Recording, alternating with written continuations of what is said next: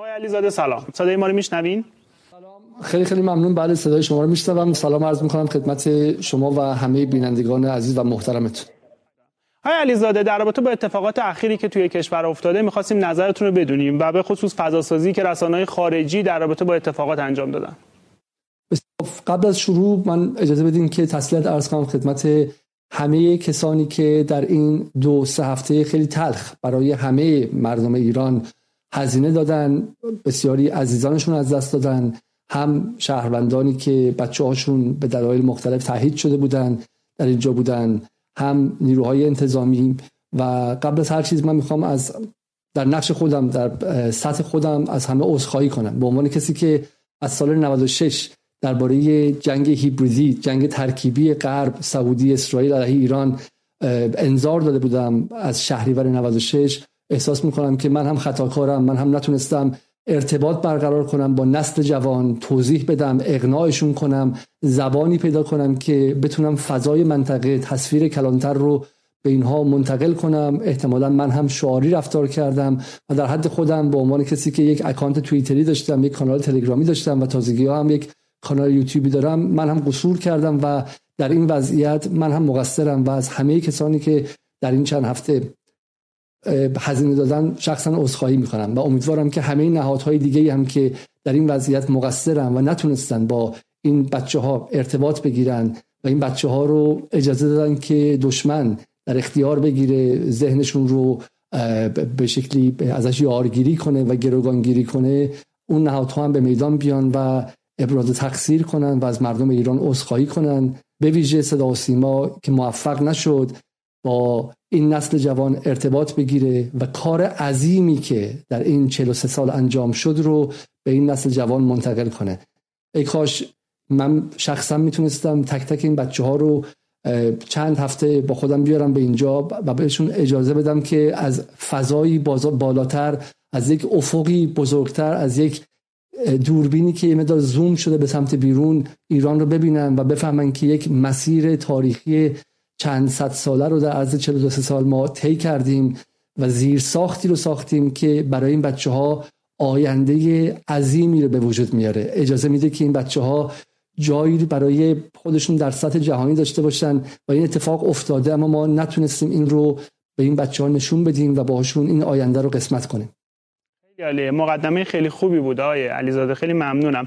می‌خواستیم برداشت شما رو در رابطه با اتفاقات اخیر و بازم میگم فضاسازی رسانه های خارجی در این رابطه بدونیم.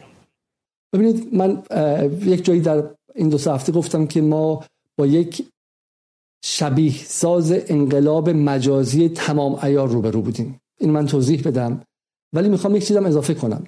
از منظر کسانی که معترض بودن از منظر کسانی که یا به خیابان آمدن یا با یک کلیک با یک هشتگ با یک فضای مجازی اعلام اعتراض کردن یک جنبش اجتماعی واقعی و طبیعی و ارگانیک هم وجود داشتش. اینها ناقض همدیگه نیستن. اگر شما کسانی بودین که این مدت اعتراض داشتید این که ما میگیم با یک انقلاب مجازی و یک شبیه ساز روبرو بودیم این نفی شما نیستش. اعتراض ها واقعی جامعه ایران گسل های واقعی داره. و حالا من دلایلش های بخشه میگم. اما همزمان هم اگر ما پنج واحد اعتراض در خیابان ها دیدیم و 20 واحد هم در فضای مجازی ایران توسط مردم عادی دیدیم اتفاقی که در این سه هفته در سطح جهانی افتاد نه پنجاه واحد نه صد واحد هزار واحد بود. یعنی ما تلویزیون انگلیس رو تلویزیون فرانسه رو تلویزیون ایتالیا رو تلویزیون آمریکا نیوزلند آلمان هر جا که باز می‌کردیم من می‌تونم به زرس قاطع بگم که برای اولین بار در یک هشت ماه گذشته اوکراین که خبر اول دوم و سوم در این مدت بوده برای اولین بار به خبر دوم تبدیل شد و ایران شد خبر اول. یعنی کسانی که نگاه می‌کردن دوستان خارجی من مرتب تماس می‌گرفتن که آیا ایران جمهوری اسلامی وجود داره هنوز یا از بین رفته یا اینکه انقلاب تمام ایاری شده الان کودتا شده مرزها چطوره خانواده من آیا زنده هستن یا زنده نیستن؟ تصویری که رسانه ساخت در این مدت یک سطح جدید یک نسخه جدیدی از جنگ رسانه ای بود. خب ما با جنگ رسانه ای آشنا هستیم. در همین ایران در سال 88 دیدیم در جنگ در بهار عرب یا اون به شکلی انقلاب های عربی دیدیم. در سوریه این جنگ رسانه ای به شدت آپدیت شد و به روز رسانی شد و در سال به شکلی 98 دیدیم. ولی این یک اتفاق جدیدی بود. این سطحی جدید بود. من شخصا خودم واقعا متعجب شدم. کاری که روی ایران انجام شد یعنی یک اعتراض در یک خیابان که به حقم هست ما با همه هم اصلا معترضین هم همدلیم. اما همین ازش تصویری اومد از چهار جهت مختلف. اگه 50 نفر تو خیابون بودن 100 نفر بودن شما بگو هزار نفر تو خیابون بودن از هشت جهت اومد شد هزار نفر. این مرتب در طی روز پخش شد و شما وقتی timeline اینستاگرامو که باز می‌کردی گمان می‌کردی که تمام خیابانهای ایران همشون در این وضعیتن. و این این تصویر رو منعکس می‌کرد به مخاطبان که چرا نشستین تو خونه؟ چرا به بقیه پیوندین و چرا شما هم خیلی به من تماس می‌گرفتن که می‌گفتن که برای سلامتی خودت تو هم بیا چیزی بگو. و این جوی که ساخته می‌شد جوی بود که خود تشدید شونده بود و هی مثل گلوله برفی سعی می‌کنن بهش اضافه کنن. خب در کنارش ما چی داشتیم؟ تمام الگوهای غرب رو ما دیدیم.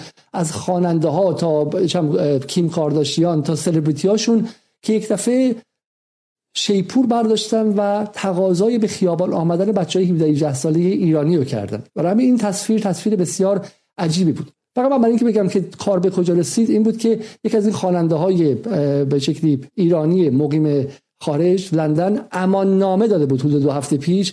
امان نامه داده بود به ارتشی های ایرانی ها به سپاهی های ایرانی ها که 24 سال وقت داده بود که اگر تسلیم شید ما شما رو میبخشیم. ولی اگر دیگه تسلیم نشید دیگه کار از کار گذشته. صریح بگم ما پدافند دفاع رسانه‌ای نداریم. ببینید تلویزیون سعودی که 250 میلیون دلار فقط خرج اولیه راه اندازیش بود در این مدت در مقام مقر فرماندهی جنگ ترکیبی عمل کرد.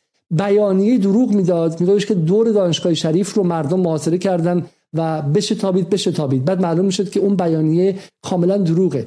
همون کاری که تلویزیون منافقین می‌کرد تا چند سال پیش ولی چهره هاشون مردم رو پس می‌زد. اینها الان اومدن با یک پول عظیمی در لندن داره انجام میدن و مقر فرماندهی میگن که چه چه ساعتی برن تو خیابون. بعد تصاویرشون رو رله می‌کنن بین بخش های مختلف و برای همین بعد گفتش که این خطر هست. آقای علیزاده نقش رسانه های خارجی رو بیشتر می‌خواستم در این رابطه بدونم.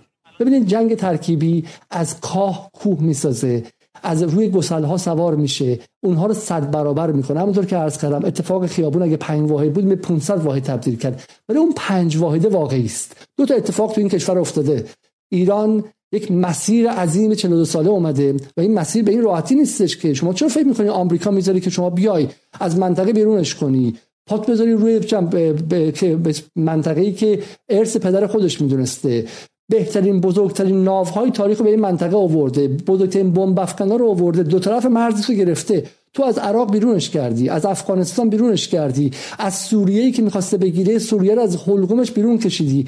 توی لبنانی که با جنگ داخلی می‌خواسته نابود کنه رفتی بیرونش کردی. بخشی از فلسطین رو کمک کردی که مقابلش بیسته. یمنی که سعودی می‌خواسته نابود کنه و 300 هزار نفر کشته رو به شکلی بهش امید و اراده دادی که جلوش بیسته. چرا فکر می‌کنین که بعد دشمن میگه خیلی ممنون ما دستمون بالا ما میریم بیرون؟ معلومه که تلویزیون سعودی را میندازه که سعی کنه که از داخل مغزها رو بشوره و اشکالات شما رو ضبط رصد کنه و کاری کنه که هر گسل تسلیحاتی بشه تبدیل بگه اسلحه.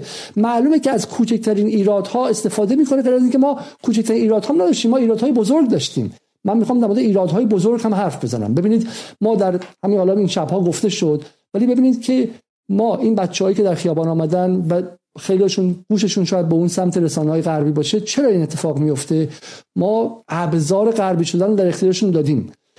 ابزار زندگی غربی جلو چشمشونه. می‌خواید ببینید که چرا اون بچه با اون سلبریتی غربی در واشنگتن که بهش میگه که من هم با بچه ها و جوانان ایرانی همدلم به حرف اون گوش می‌کنه؟ اون غربی شدن در shopping mall های ما اومده. shopping mall هایی که از shopping mall های کالیفرنیا و نیویورک آمریکایی تره توش اجناس آمریکایی و فرانسوی و انگلیسی فروخته میشه. توش حسرت نداشتن و اجناس آمریکایی به بچه های 17 ساله داده میشه. بعد بهشون میگیم بیاین خونه سبک زندگی ایرانی اسلامی داشته باشید. باور نکردنیه. شما آموزشتون رو آمریکایی کردید. کلاس کنکورتون آمریکاییه. دانشگاهاتون رو به ترمینال تبدیل کردین که بچه ها بیان توش بلیط هواپیما دستشون باشه مدرک رو بگیرن بزنن به چاک و برن مهاجرت کنن. اون ذهنیت آمریکایی و اون زندگی نولیبرال رو از داخل بهشون دادید و توقع دارید که اینها مثلا چیز دیگری بخوان. من در این سالها بارها بارها گفتم که مشابه این اتفاقات در غرب هم میفته ببین همون روزی که خانم محسا امینی در ایران فوت کردن سه روز قبلش یک پسر سیاه پوست 27 ساله ای در انگلیس در همین شهر لندن از ماشین پلیس پیادش کرد و به شلیک کرد و این بچه رو کشت و این اتفاق سال 2011 یا سال 1990 هم افتاده بود. مارک داگن رو یه پسر 24 5 ساله رو کشیدن بیرون به جرم اینکه مواد مخدر میفروشه. هیچی هم نمیفروشه کاری هم نبود. به جرم اینکه اسلحه داره زدن کشتن.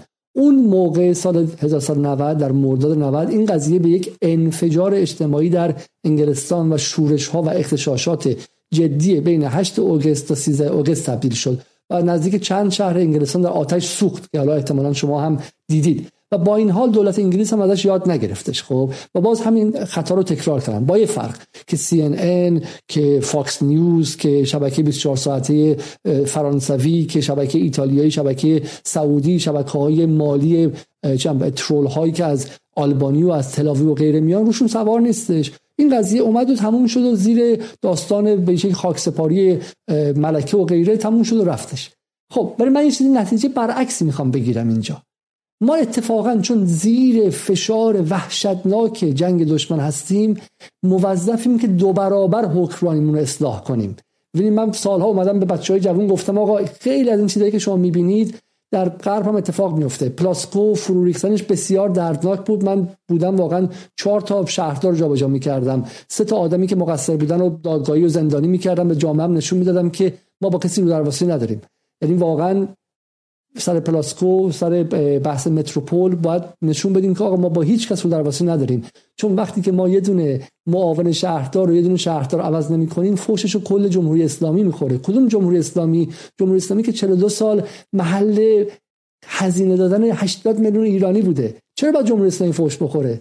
چرا چهار تا آدم کارگزار سطح پایین نباید فوش بخورن برن پشت جمهوری اسلامی سنگر بگیرن که خودشون شغلاشون رو حفظ کنن؟ بعد یک جمهوری اسلام جمهوری اسلامی یعنی 300 هزار تا بچه شهید 300 هزار خانواده ای که داغدار 40 ساله و 37 ساله بچه هاشون بودن بچه هاشون توی کف دست براشون برگردوندن. چرا باید جمهوری اسلامی به عنوان ظرف ظرف تاریخی اراده ایرانیان. فوش بخوره تو خیابون توسط بچه های 17 ساله. ولی چهار تا کارگزاری که موظف بودن و مسئول بودن و کارشون درست انجام ندادن اینها هزینه دادن پشت زندان نیفتن و دادگاهی نشن. ولی من اینا رو قبول دارم.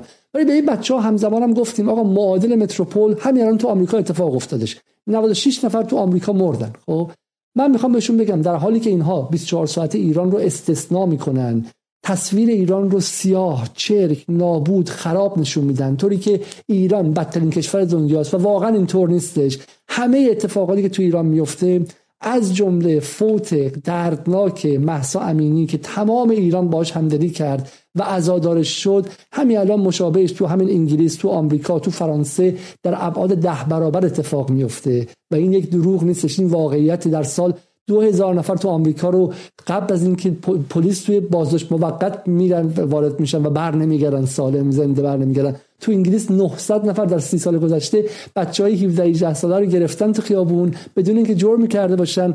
رفتن توی بازداشت موقت سالم برنگشتن جرمشون چی بوده؟ سیاپوس بودن. جرمشون چی بوده؟ از طبقات بالای پولدار جامعه نبودن. آقای علیزاده نقش اتفاقات و تحریم های اخیر تحریم های اخیر که البته نه دیگه تحریمایی که توی 7 ده سال گذشته خیلی شدیدتر شده. این جنگ تمام عیاری که آمریکا علیه ایران توی بحث اقتصادی به راه انداخته رو می‌خواستم توی اتفاقات اخیر بدونم. ببینید ما دو بار در این تاریخ معاصر 20 سالمون به این لحظه رسیدیم که پیچ آخر تاریخی رو رد کنیم. یعنی همه امکانات آماده بود که ما قدرت اول منطقه شیم و این هزینه گذافی که با خون بچه های این کشور با هزینه معیشتی مردم ایران تو این سالها تو این 42 سال دادیم 80 میلیون آدم هم سهامدار این حرکت هستن. نه فقط چند گروه خاصی که حالا مثلا متشرعتر و حزب الله نه همه مردم ایران توی این مسیر سهامدارن و حقشونه که این مسیر باشون شریک شن.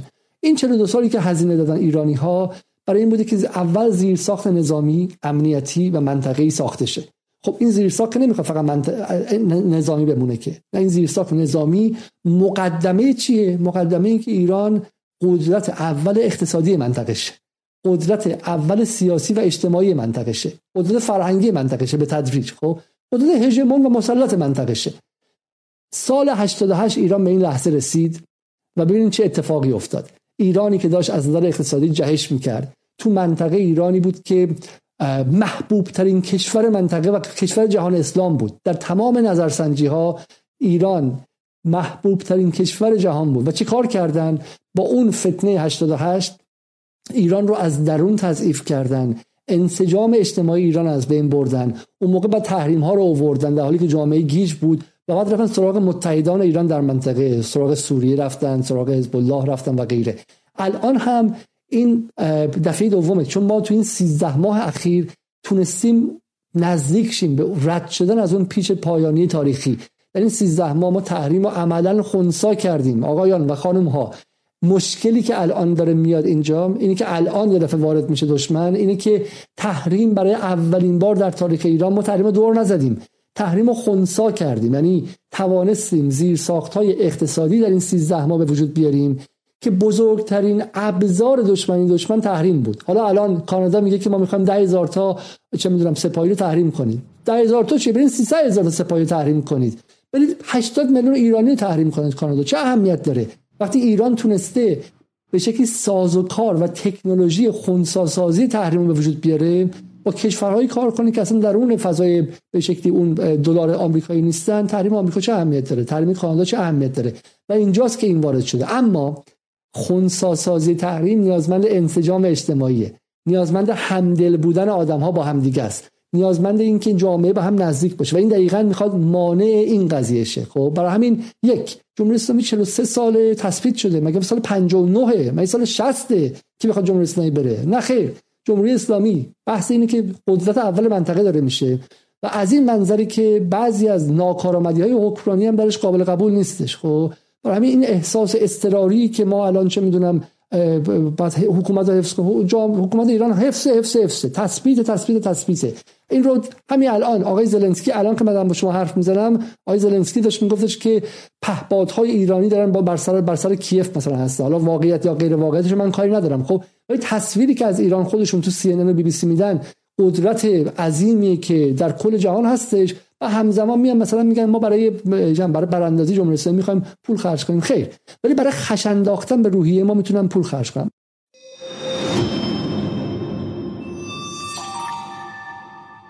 به نکته دوم می‌خوره بیشتر باز کنم.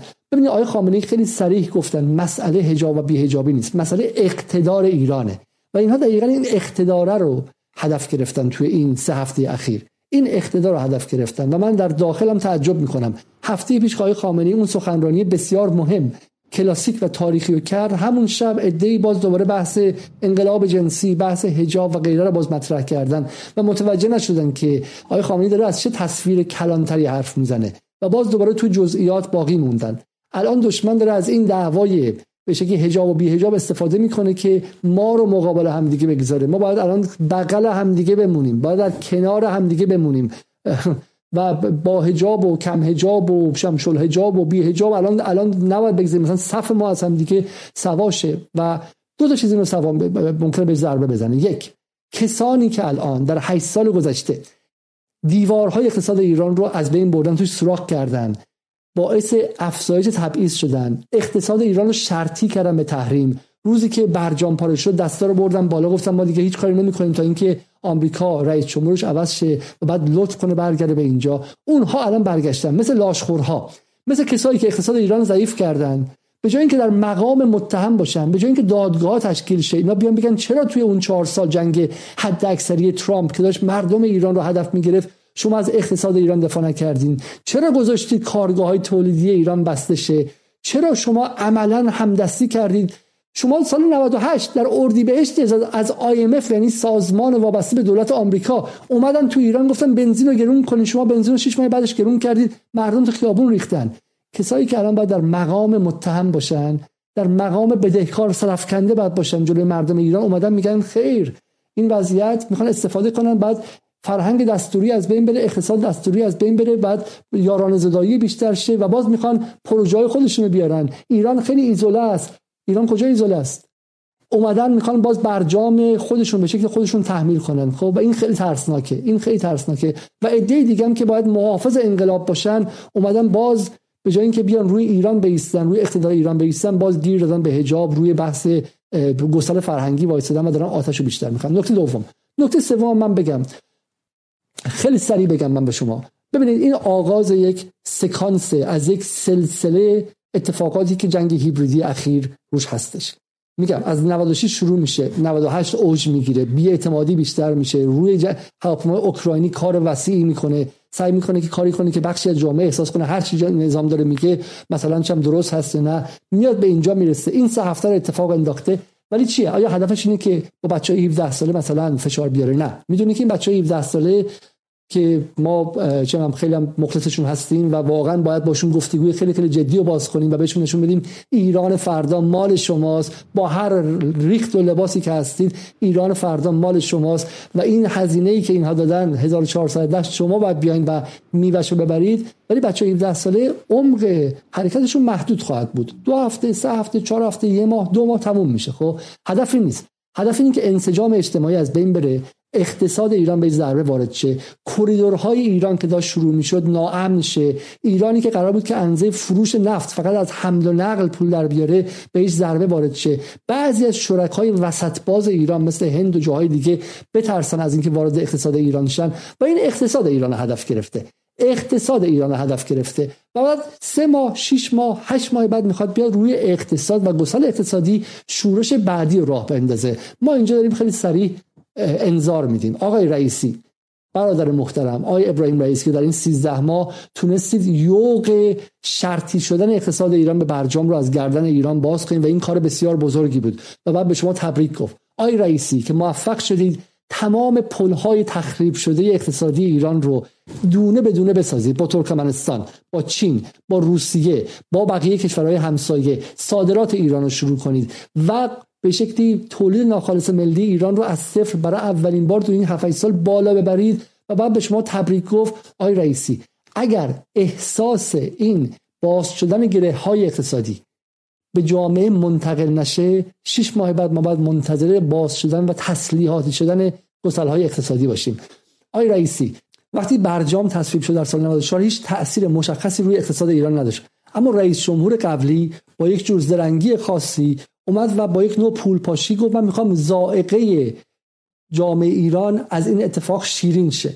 در حالی که شما یک اتفاق خیلی بزرگ را انداختید فروش نفت ایران رسید به یک و یک دهم میلیون بشکه در روز صادرات ایران بیشتر شد. برای اولین بار رشد ایران شروع شد. ولی همزمان جراحی اقتصادی کردین از طبقات پایین.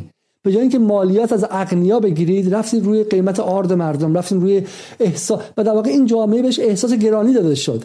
این جامعه ایران به جای اینکه برای اولین بار بعد از چهار سال فشار اقتصادی یک سری سایکوپت روانی دیوانه در واشنگتن که هنر تحریم انجام میدن رو مردم ایران به عنوان کار آزمایشگاهی احساس رهایی کنه بگه آقا من برای تحریم خلاص شد می‌تونم یه بعد گوشتی گرم بخورم یه سفر خوب برم یه خورده استراحت کنم یه مقدار از این فشار بیام بیرون رفت زیر فشار جراحی اقتصادی.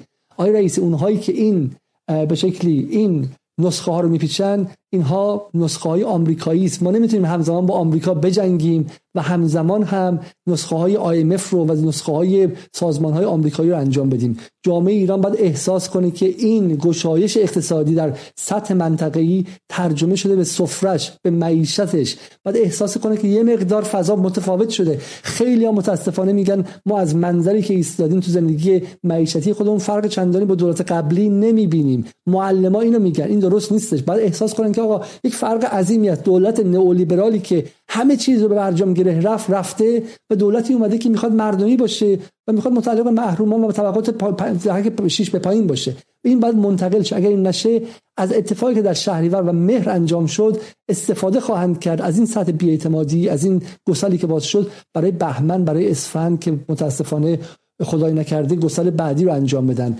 پاسخ جامعه ایران تبعیض زداییه. پاسخ جامعه ایران عدالت. اگر این عدالت برقرار شه اون گسلهای فرهنگی هم نمی‌تونن به این شکل یک شبه تسلیحاتی کنن و این دست آقای رئیسی من یک جمله پایانی هم بگم. ببینید یک جمله پایانی هم بگم. ببینید من در این دو هفته که نگاه کردم جای یک نفر از همه بیشتر خالی بود. جای قاسم سلیمانی از همه بیشتر خالی بود. قاسم سلیمانی که می‌گفت این دختر هم دختر منه. قاسم سلیمانی که در منطقه برای زن ایزدی جنگید و یک رواداری استراتژیک عظیم داشت. ایرانی که ما می‌فهمیم خب ایران برآمده از علی خامنه‌ای و قاسم سلیمانیه. ایرانی که در کنار مسیحی و مسیحی روسی نیست در کنار سوسیالیست ونزوئلایی نیست در کنار علوی سوری نیست در کنار سنی حماس در فلسطین نیست. این ایران آقای خامنه‌ای بارها و بارها گفته سلیمانی هم بارها گفته این تصویر کلان برای اینکه یک پروژه کلان در کاره پروژه کلان بزرگتر که می‌خواد با استعمار مقابله کنه بذاره مردم این منطقه سهم خودشون از منابع این منطقه ببرن. نفت ایران مال ایرانی گاز ایران مال ایرانی معدن ایران مال ایرانی و این کشوری که روی گنجه مال ایرانی هاست. درسته؟ ما در داخل که می‌رسیم سلیمانی رو نمی‌بینیم. قاسم سلیمانی بخش به شکلی به آموزش کجاست؟ قاسم سلیمانی رسانه کجاست؟ قاسم سلیمانی اقتصاد کجاست؟ اون که همه رو با یک چشم ببینه و تبعیضی قائل نشه کجاست؟ و اون بچه های 17 18 ساله به نظرم تشنه دیدن چنین آدمی هستن که اونها رو به حساب بیاره بگه با هر قیافه با هر چهره با هر عقیده تو ایرانی هستی و این کشور مال توه. و همه تلاش هم که تو این 42 سال شده برای اینکه تو و نسل بعد از تو بتونید برید و به قول معروف اون پرش رو انجام بدید. این بچه که تو خیابون هستن خیلیشون جهان رو از نگاه مجازی می‌بینن اینها سربازان جنگ سایبری ایران فردا خواهند بود. اینها شکل دهنده استارتاپ های ایران خواهند بود. خب و نباید گذاشت اینها از کنار ما برن و جواب اینها اینه که اینا احساس تبعیض نکنه احساس متفاوت بودن نکنن یک جمله پایانی هم بگم. ببینید یک سوال من کنم. من برای اولین بار در تلویزیون دولتی ایران آمدم. من در شبکه افق رفتم ولی اولین بار که در یک شبکه معمولی میام. به عنوان کسی که از میگم از شهریور 96 هم در مورد این جنگ هیبریدی گفتم. یک سوالی از شما دارم. ببینید زمان این که علی علیزاده ها وارد این فضاشن کیه؟ ببینید ممکنه که ما متشرب به اون معنی نباشیم. ممکنه که نگاهمون از نظر سبک زندگی متفاوت باشه. اما ما عمیقا به ایران معتقدیم. و عمیقا معتقدیم که ایران حرم است و حاضرین برای این حرم جان بدیم. من که میگم خودمو نمیگم. من در این سالها هزاران نفر مثل خودم دیدم. زن مرد با هجاب بی هجاب در انگلیس در اروپا در خود ایران که گفتن آقا ما حاضریم جانمون رو برای این حرم بدیم ولی ما رو قبول نمی‌کنن و نظام داره فقط به یک بخش از بچه‌هاش نگاه می‌کنه. به نظر من این دو سه هفته یک جواب دیگم داشت. جای ما کجاست؟ جای مایی که ریشمون ممکنه بزنیم مو ممکن متفاوت باشه.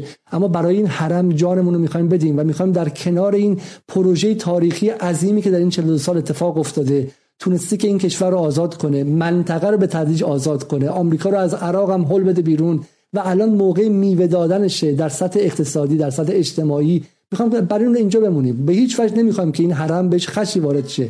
ولی سبک زندگیمون فرق داره. آیا علیزاده خیلی ممنون که با ما گفتگو کردید. خیلی گفتگوی خوبی بود. دست شما درد نکنه. بحثی خیلی مهمی هم مطرح شد. از اینکه بیننده برنامه سب سپید سرخ بودید خیلی ممنونم. تا برنامه آینده خدا نگهدار. ذره به ذره خاکت عزیزه. مقال دنیا بتونه واسط نقشه بریزه. ساحل به ساحل دریا به دریا. تا ابد باشی پا بر جا. به نام ایران عشق نوشتیم. پیش چشم همه دنیا کنار همین. واسه آینده از همین امروز سرنوشت و ما می‌سازیم. به نام ایران عشق نوشتیم.